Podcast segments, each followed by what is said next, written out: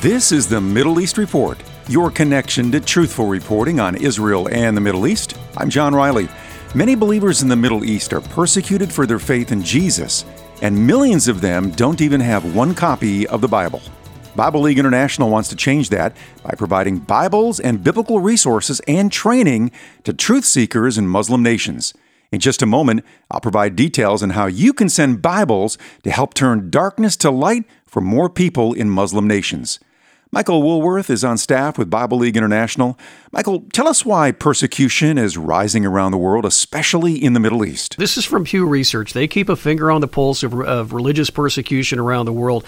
They'll tell us three things. Number one, the year 2021, the most violent year on record for persecution in modern history. Number two, they'll tell us there's no religious group that's persecuted more than evangelical Christians. And they'll tell us, number three, that every five minutes outside of the U.S., a Christian is martyred. Let me give you some perspective. By the end of the average long, hour long worship service in America on a given Sunday, that statistic will tell us that a dozen Christians will die elsewhere in the in the world outside of the U.S. again simply because they believe Jesus is the way, the truth, and the life. Now, listen, I'm not saying that uh, death is associated with every case of persecution, but John, I can tell you, we know Christians uh, by name uh, who are mistreated around the world. They lack religious freedom, and it means they pay a tremendous price for following the Lord Jesus but God has them planted in places where they're making a tremendous difference. I mean, we, we can see that. Two things characterize the people I meet, John.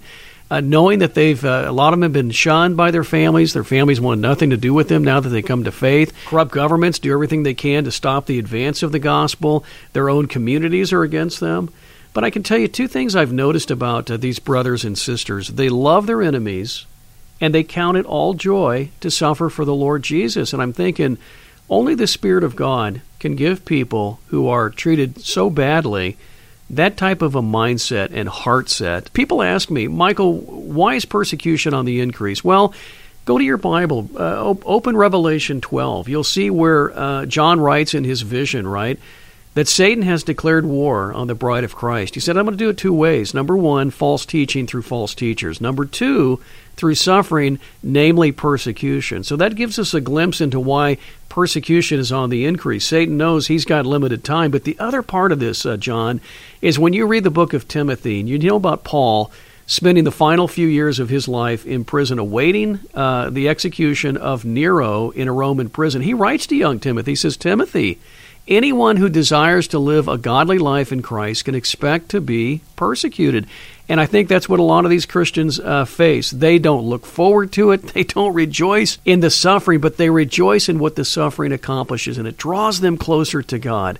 They delight in His Word. They see those around them not as the enemy, but as the mission field, people to be loved and to be pointed to Christ. And so those are the people right now that we're wanting to support. We want to do that for 20,000 persecuted believers who have been denied God's word, but the good Lord has given us the opportunity right now to put the Bible uh, into their hands and into their hearts. The soil has been worked. All of these uh, men, the women who have come to saving faith, but they do it without um, a Bible. They've certainly hearing they're hearing the word preached by godly pastors, maybe on a weekly basis if their churches are able to meet that frequently.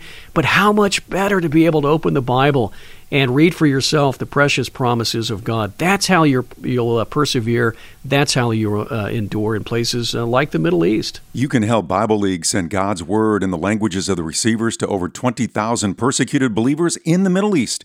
$5 sends a Bible, $100 sends 20, $1,000 sends 200. Call 800 Yes Word. That's 800 Yes Word or give at sendbiblesnow.org. That's sendbiblesnow.org. Your gift will equip the persecuted church around the world with Bibles and training. Call 800 Yes Word. That's 800 Yes Word or give at sendbiblesnow.org. That's the Middle East Reports. I'm John Riley. Thank you for listening.